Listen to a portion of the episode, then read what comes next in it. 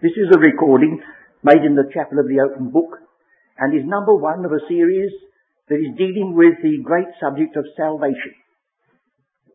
It is our custom at this meeting to read a portion of scripture together and those of you who are listening, if you care to join us, will you switch off for a little while and read with us the 45th chapter of the prophecy of Isaiah. There are one or two features in this Isaiah 45 that I think would be wise if we touched upon before we begin the examination, more particularly of the references to salvation in the scriptures. You will notice it starts with a reference to Cyrus, and he is mentioned earlier in the closing verses of the preceding chapter. And this is characteristic of the prophecy of Isaiah, because you remember that after you get to the end of chapter 35, prophecy breaks off and history is picked up and tells you what God did to Sennacherib. And if you look at the book of Daniel, you'll find it's constructed on these lines. The first half is all history, and the second half is all prophecy. Don't you see what God is doing? He said anybody could tell you what is going to happen in two or three thousand years' time. But he said, I'm drawing your attention to what I've done now. And just as I could send Sennacherib back the way he came, when the last anti-Christian oppressor comes, I'll do the same with him. And so Cyrus is a foreshadowing in his small way of the great deliverer that was yet to come. As far as we know, the mother of Cyrus was a Jewess, Esther, and she had a great influence on that son of hers, and it was Cyrus who made the proclamation giving free access back again to Jerusalem and all the necessities to rebuild it, and that's what's referred to here. Then it swings over to a greater Saviour, a greater deliverer, a greater restorer. And there are one or two features here that need to be very carefully treated. Look at verse 7. I form the light and create darkness. I make peace and create evil. I, the Lord, do all these things.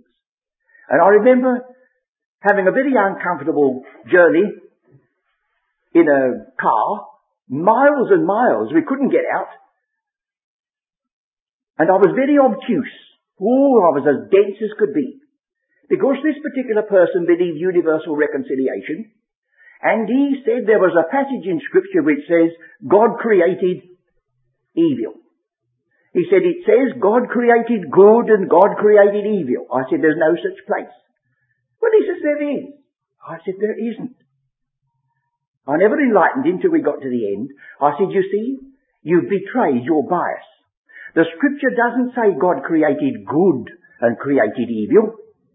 That's what you want him to, that's what you want for your doctrine. He said, I create peace and I create evil. What's the difference?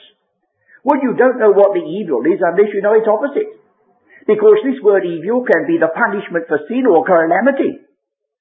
Not God creating wickedness, but punishing it. I've got a stock illustration. If I said to you, you're aware of it now, but if I said to you and you were unprepared, in 2 Corinthians chapter 4, the word light occurs. What's the opposite of light? Well, nearly everybody says darkness. I said, oh no. By the light affliction, which is but for a moment, worketh for us a far more exceeding eternal weight of glory. You don't know what I'm referring to. And if you'd have seen that one, I said, oh no. For God who commanded the light to shine out of darkness, don't you see? I don't know what the word light means, whether it means an illumination or whether it means something not very heavy, till I know its opposite. So when God says, if there be evil in the city, I, the Lord, have done it. Well, those people knew what that meant. That was a judgment on their sin. And so we have here, I create peace, or its opposite. I, the Lord, do all these things. And then not only claiming that, he claims to be the creator. He says in verse 12, I have made the earth and created man upon it. I, even my hands, have stretched out the heavens, and all their host have I commanded. This is creator, isn't it? In the fullest possible sense. And then more than once, we had as a, as a refrain, punctuating this chapter, the words, none else. None else. We get it um, verse 17, or the, the end of verse 14, surely God is in thee, and there is none else. None else. Or again it says, um, further down to the end we were reading, a just God and a Saviour. There is none beside me. Look unto me and be ye saved, all the ends of the earth, for I am God, and there is none else.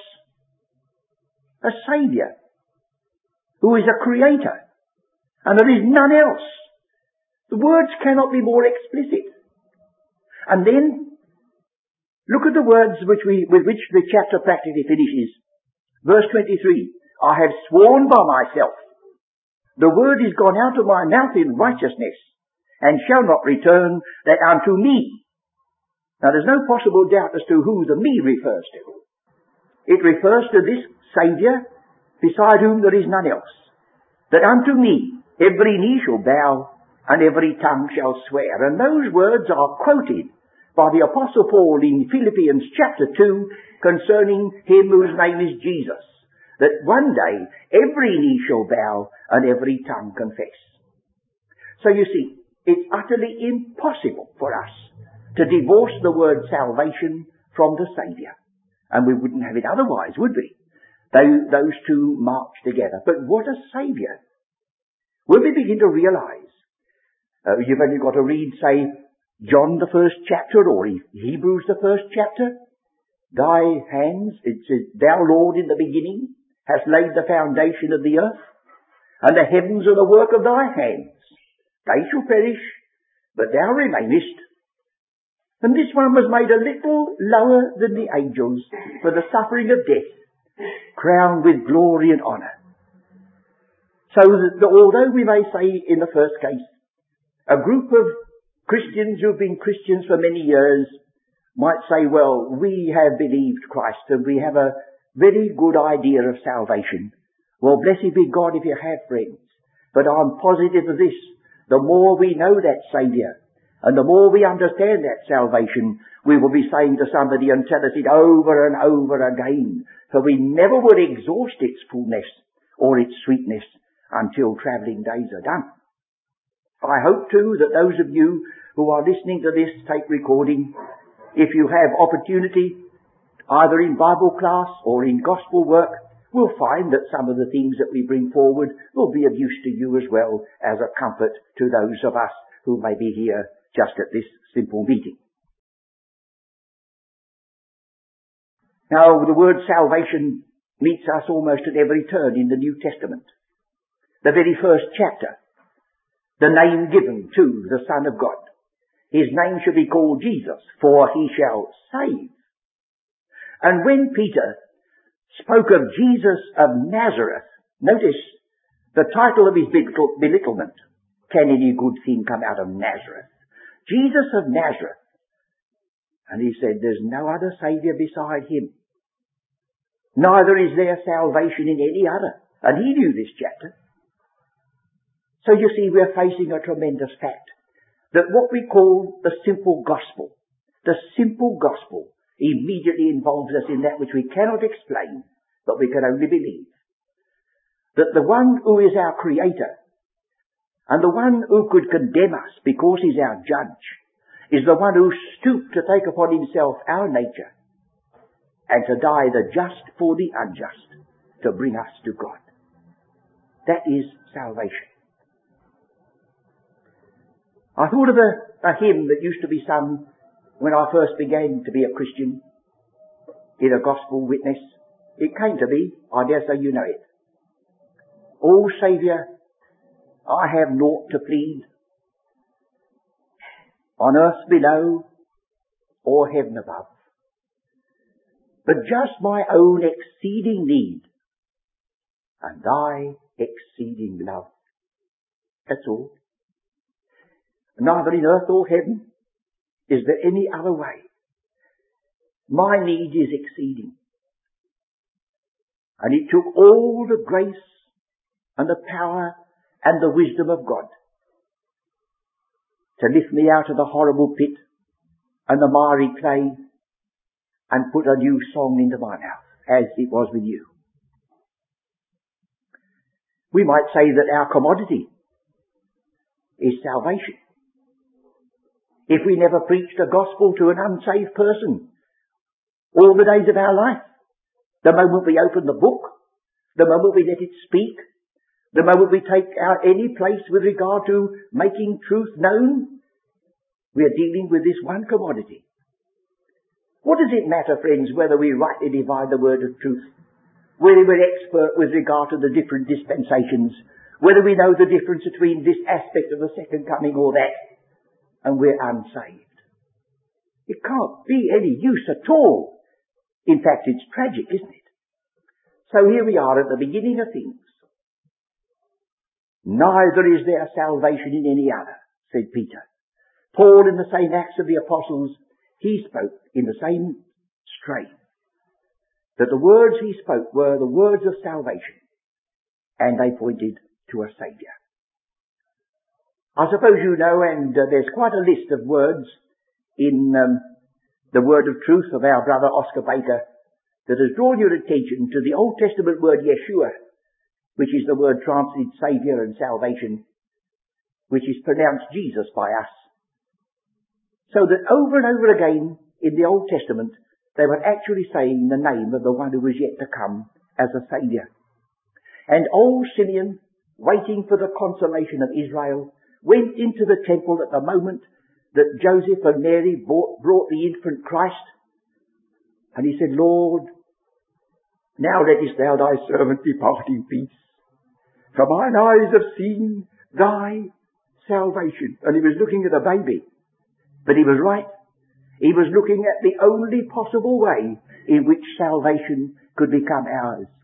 By someone who was not involved in Adam. Someone who was nevertheless man. Someone who could take our place. Voluntarily be reckoned among the transgressors.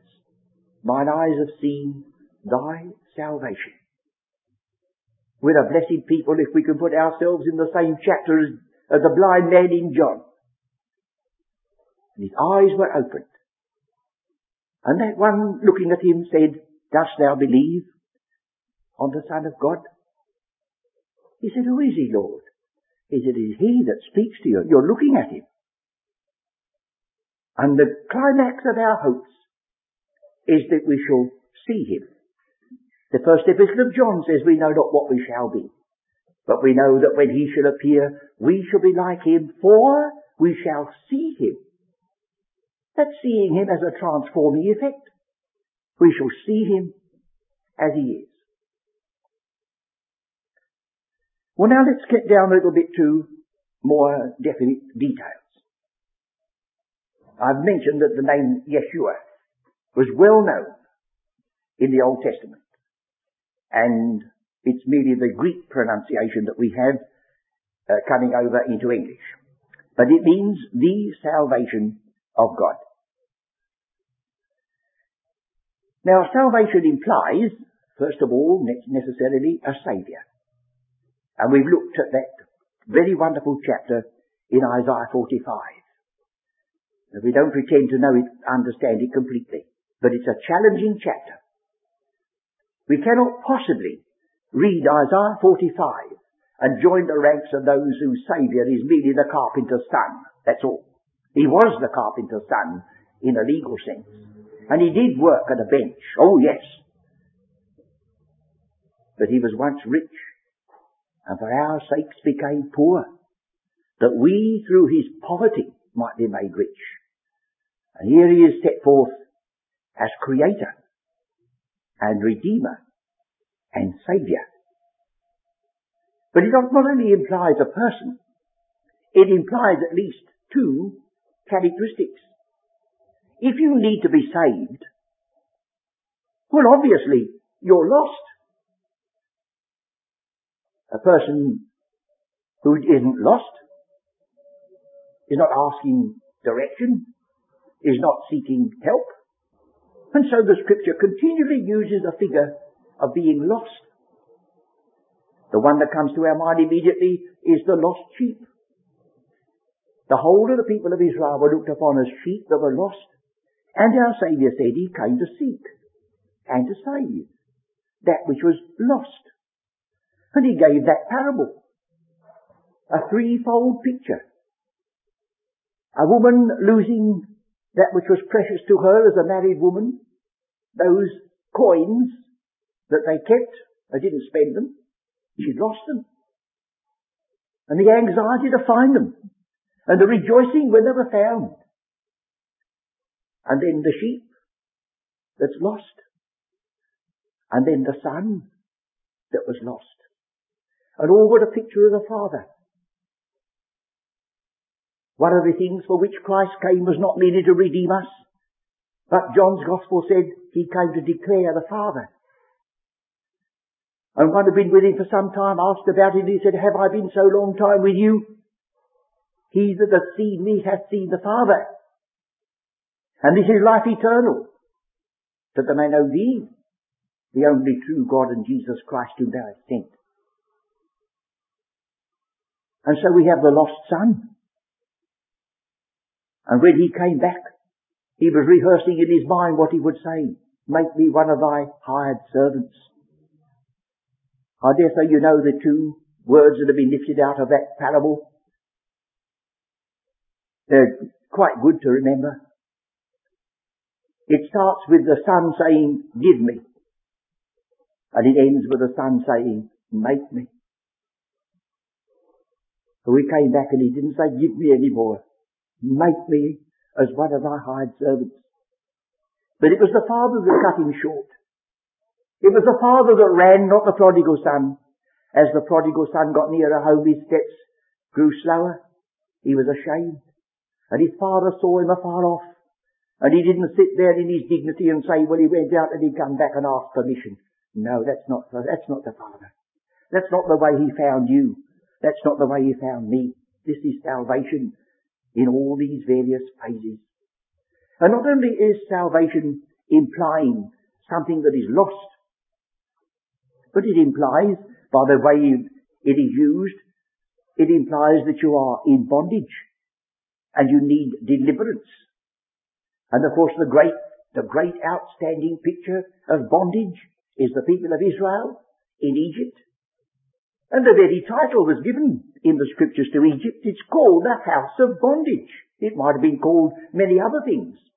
It might have been called the center of civilization of the known world in that time. With its magnificent temples and its wonderful buildings and its advance in many items of science which we realize they were feeding after, none of those are mentioned. It's the house of bondage. And the deliverance was by the shedding of blood. Christ our Passover hath been sacrificed for us. Takes us right back to that Passover and tells us that there's no other way of salvation. This is basic and essential. And so we have a Saviour that's coming presently who shall deliver us from the bondage of corruption. We've been delivered from the bondage of legalism and the bondage of sin but the bondage of corruption is to be dealt with, and we shall be transfigured into the likeness of the body of His glory. So you see, salvation is a widespread thing.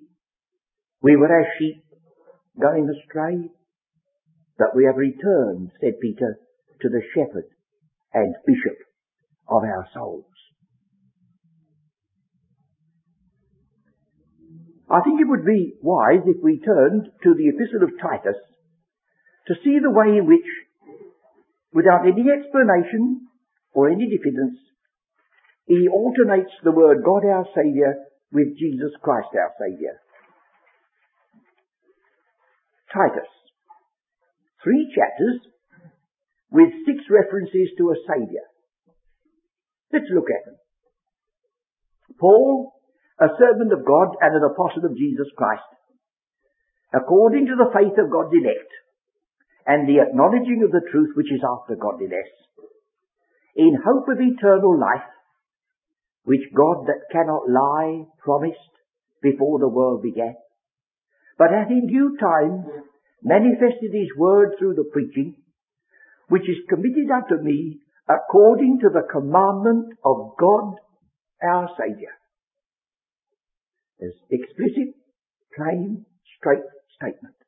But the very next verse says, To Titus, mine own son, after the common faith, grace, mercy, and peace from God the Father and the Lord Jesus Christ, our Saviour.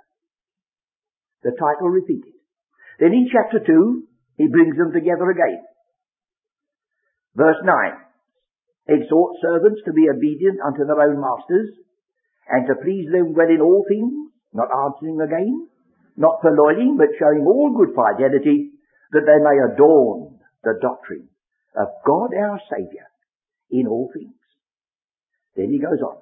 For the grace of God that bringeth salvation hath appeared to all men, teaching us that denying ungodliness and worldly lusts, we should live soberly, righteously, godly in this present world, looking for that blessed hope and the glorious appearing of the great God and our Saviour, Jesus Christ, who gave himself for us, that he might redeem us from all iniquity. That's the from aspect. And purify unto himself. That's the positive aspect. A peculiar people, zealous of good works.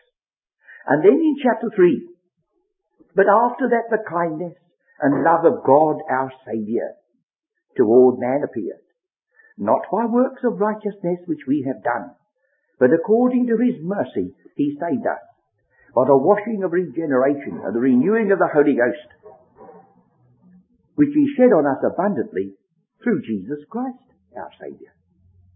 Well, there it is. That short epistle has six references to a Saviour. Three, he says, God our Saviour. Three, he says, Jesus Christ our Saviour. At least we can see this, whatever else may be difficult to explain, that the language which we find in Genesis 22 can be lifted out and said here. They went, both of them, together. You remember Abraham's faith was tested. There are some folks who say that James contradicts Paul. Well, Paul's text is Genesis 15, and James' text is Genesis 22. And James says, you see how his faith perfected, how his works perfected his faith. He knows what he's talking about, James. He says, I'm not, I'm not talking about initial salvation. I'm talking about the fact that when once you're saved, your works can perfect your faith, and I'm giving you the example of Abraham, who was tested to the utmost. God didn't spare him for the time being. He said, Abraham, take now thy son, thine only son, Isaac, whom thou lovest, you see. And Isaac asked the question of his father, what's it all about? And then it says they went, both of them, together. And Paul uses exactly the same word that is used in Genesis 22. In Genesis 22, the angel stopped Abraham and said, Now I know thou fearest God, seeing thou hast not withheld, that word, withheld, thine only son from me. But it's not translated withheld, but we have the same word in Romans the 8th chapter. He spared not his own son, but freely gave him up for us all. The same word that is used in the Greek version of Genesis 22. So whatever the other problem we may have with regard to the interchange of the fact that God creator and God is Saviour and one is spoken of as God and one is spoken of Jesus of Nazareth or whatnot, they went both of them together. Never must we countenance the idea of a tender-hearted Jesus stepping in between a poor sinner and an angry God. It's the angry God, so called, that sent his son. It's God who loved the world and gave his beloved son. They went both of them together. Well then, many other places we can bring this together. The, the, the Father sent the Son to be the Saviour of the world. And then we find it was absolutely necessary that he should become flesh. We get one or two passages together. Shall we just acquaint ourselves? We know them all so well, I know. But John, the first chapter, it takes us back to the beginning. He was the Word, all things were made by him. But had he remained in that capacity and position, we should still be unsaved. And so it says in verse 14, and the Word was made flesh and dwelt among us. And most of us know that word dwelt is the word to tabernacle. A temporary tent dwelling, that's all. Just a little while. And then he goes on to say, he, we beheld his glory, the glory as of the only begotten of the Father, full of grace and truth. There's a, a peculiar construction here, and nearly every translation uh, suggests that there's a little diffidence. It purposely. Put it like this. And we beheld his glory. That sort of glory that you would associate, you, you would associate with anyone who was the only begotten of such a father. That's the way it's put.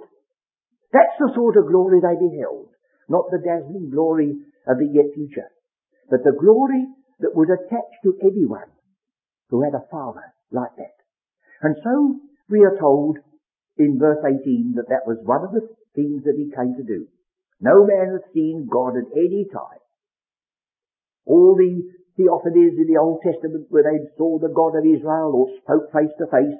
It's all included here. No man has seen God at any time. The only begotten Son, which is in the bosom of the Father, he hath declared him or given him an outline or an exegesis. And so we have the fact that he became flesh. And it is the Son of God all the way through. That is the one that bears the burden of salvation. After this series is over, this short series on salvation, I think we should have to supplement it by a series that deals particularly and all the time with the one who is called the Son. But that doesn't prevent us from looking at one or two passages that bear upon his person. So we'll go back again to Isaiah. And you know where I'm going to turn, I guess chapter 7 and chapter 9.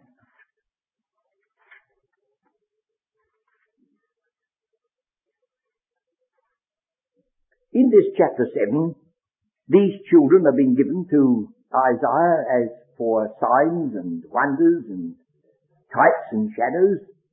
It's all complicated, this, this prophetic passage, with Israel's past history. And um, Ahaz was tangled up, and they said to him in verse 11, Ask thee a sign of the Lord thy God. Ask it either in the depth or in the height above. And then Ahaz was very, very modest. Oh, how modest he was. He said, I will not ask, neither will I tempt the Lord. But you've only got to know the history behind it. He was already up to his neck in a confederation with heathen that he wouldn't dare ask God to give him a sign. He said, Hear ye now, O house of David, is it a small thing for you to weary men, but will ye weary my God also? All right. Ahaz has refused. Therefore the Lord himself shall give thee a sign. Behold, a virgin shall conceive and bear a son, and shall call his name Emmanuel. Now that took place in Ahaz's own day. And so the word virgin here is the word that can be a virgin, but can also be a maiden, a young woman. Someone that they knew. But when we come to the New Testament, the word Parthenos means a virgin in the strictest, fullest sense. Otherwise, you see, you've got the virgin birth in Isaiah already taking place before the one exception which belongs to the New Testament. But his name is Emmanuel, God with us. And that is repeated in Matthew 1 toward the close of the chapter. Well, then we come to the other passage in Isaiah 9. Again, this is connected with some of the historic facts that are going on. Very difficult to translate or to interpret verse 5, but this one stands out, verse 6. For unto us a child is born, there's no mere manifestation here. It's a birth. A child is born. And unto us a son. is given. And the government shall be upon his shoulder. And his name shall be called Wonderful, Counselor, the Mighty God, the Everlasting Father, the Prince of Peace. It's a mistake to translate the passage, the Everlasting Father. The Lord Jesus Christ was not the Everlasting Father. But the word Father is used in the Old Testament just the same as the word son is used in the Old Testament to indicate a certain character. I, I don't, I wouldn't like to say that the, I'm not going to mention the names because this is going up in tape recording, but I wouldn't like to say that the lady who played the organ just now is a descendant of Cain, would you? And yet it one of the descendants of Cain is the father of all those who handle the harp and the organ. You see? And if you lived in the Middle East, and you got the measles, you wouldn't call it the measles. You'd got the father of red ones. See? So this is the father of the ages. And that was Christ he was. By whom all the ages were constituted. By him all things are held together. All the whole purpose gathered up in his hand, brought to a crisis. So here's this emphasis in these scriptures of the person to whom we owe our salvation. Will you turn once more to Hebrews chapter 2? In chapter 1, this Son is addressed as God. Verse 8, but under the Son he said, Thy throne, O God. This self-same one is addressed as Lord, and now Lord in the beginning has laid the foundations of the earth. But in chapter 2, without the slightest hesitation, or thinking there's anything strange. This is what you read. You see? It says in verse 14, For as much then as the children are partakers of flesh and blood, he also himself likewise took part of the same, that through death he might destroy him that had the power of death, that is the devil, and deliver them who through fear of death were all their lifetime subject to bondage.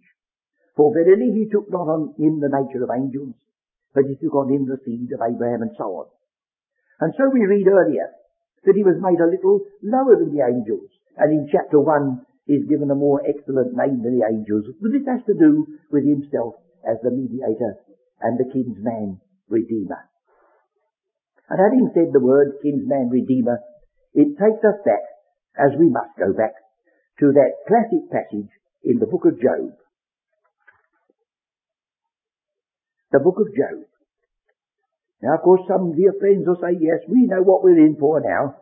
This great emphasis upon the kinsman redeemer and whatnot. But all friends, what a wonder to think we can turn to it and see it so clearly set out. I don't advocate the use of Moffatt's version as a a rule, but he's very provocative and he did know the use of language. He's an unsafe guide with regard to certain things. But if you read this chapter in Job, the 19th chapter in Moffatt's version, you get a very clear idea of what a kinsman redeemer stood for because I've just copied out here the seventh verse. Now the 19th chapter and the seventh verse reads, Behold, I cry out a wrong but I'm not heard. I cry aloud, but there's no judgment. You don't jump out of your seats when I read that, did you, friends? No. But this is how Moffatt renders it. I cry out, murder! And he's put it in inverted commas. And there's no reply. I call for help! And they give me no justice. Verse 13, my clansmen have abandoned me. Verse 13, my brethren, my clansmen are far off. All this is leading up to the fact that this man was crying out for the interposition of a kinsman redeemer. He says, I cry murder. And when I cried out, my next of kin should have come to my rescue. The moment Abraham heard that his nephew Lot had been taken prisoner, he didn't say, well, I've only got a handful. He went out with a handful to meet an army. And he brought Lot back again. Under the hand of God. And then Job turns away from all these that might have come to his rescue And he said, verse 25, I know that my Redeemer liveth. Now here's the blessed thought. We have to be careful when we're reading the scriptures that we don't assume that because we have, say, a word on this page, it must be the same word on that page because it's so translated. Because sometimes the translators have taken liberties or they haven't been able to help themselves. But here's one thing you can take for granted. That every occurrence of the word Redeemer, without exception, you know, some silly people who very wise, they say the exception proves the rule, and they think they've said something wise. No, the exception proves the rule's wrong. That's what you ought to understand. You see? You try that on with regard to money matters and see whether it proves the rule. It wouldn't do, would it? The exception always proves that the rule you're working to is wrong. But we're not bothering about the wise proverb. He said, I know that my Redeemer liveth. And I was going to say this that every occurrence of the word Redeemer in the Old Testament, from Genesis to Malachi, every occurrence, without exception, is always your next of kin. It's not got the word redemption in it. It means a husband's brother. It means your next of kin. Then it came to mean a kinsman redeemer, because the next of kin had that obligation. And you get the precious story in the book of Ruth telling you about Boaz, the kinsman redeemer. How the uh, trouble arose because the woman was left a widow, and she'd gone back with her mother, mother-in-law to the Bethlehem again, and there the little love match took place. And the thanksgiving was, he has not left off his kindness to the living and to the dead. And yet the dead were all buried in the land of Moab. Ah, but it was because he was now acting as kinsman, and the little child that was going to be born of that marriage would be reckoned to the man that was dead. That's the next of kin. So he says, I know that my kinsman Redeemer liveth, and that he shall stand in the latter day upon the earth. And though after my skin worms destroy this body, yet in my flesh shall I see God. That's the kinsman. That's the hope that Job had reached at last. And that's the basis of all our hopes. And so we have introduced this evening this great question, this basic question, salvation. When you come to think of the age in which we live, it's a matter of common knowledge that they're going to bore holes in the earth miles down. They're going to save a good number of miles by going through the bottom of the ocean instead of being on dry land. Isn't that good? They save about 20 miles, I think, boring down, so that they can find out what the under layer of the earth is like, you see. And then, of course, they're, they're planning, not merely to visit the moon, but to do all sorts of things beyond to the planet. And yet there's one question, of all questions, that anyone in their senses should ask when they see the complexity of wickedness and evil and frailty of our own natures what must I do to be saved? Surely that's the burning question. It's a good idea to bore holes in the earth and try to get on the moon, perhaps, but surely the question of our salvation and the salvation of others is the question of all questions. And it's a question that none can answer except the God against whom we've offended. And he's filled a book not with things to do with himself only, but things to do with himself as the God against whom we've offended and the way in which he has torn his heartstrings and given his best to bring the poor, lost, wandering sheep back to himself. I'm going to quote that little hymn again and end as we began. I don't know whether I can do it from memory. I better look at my notes. Oh Saviour, I have naught to plead, on earth below or heaven above, but just mine own exceeding need and thy exceeding love.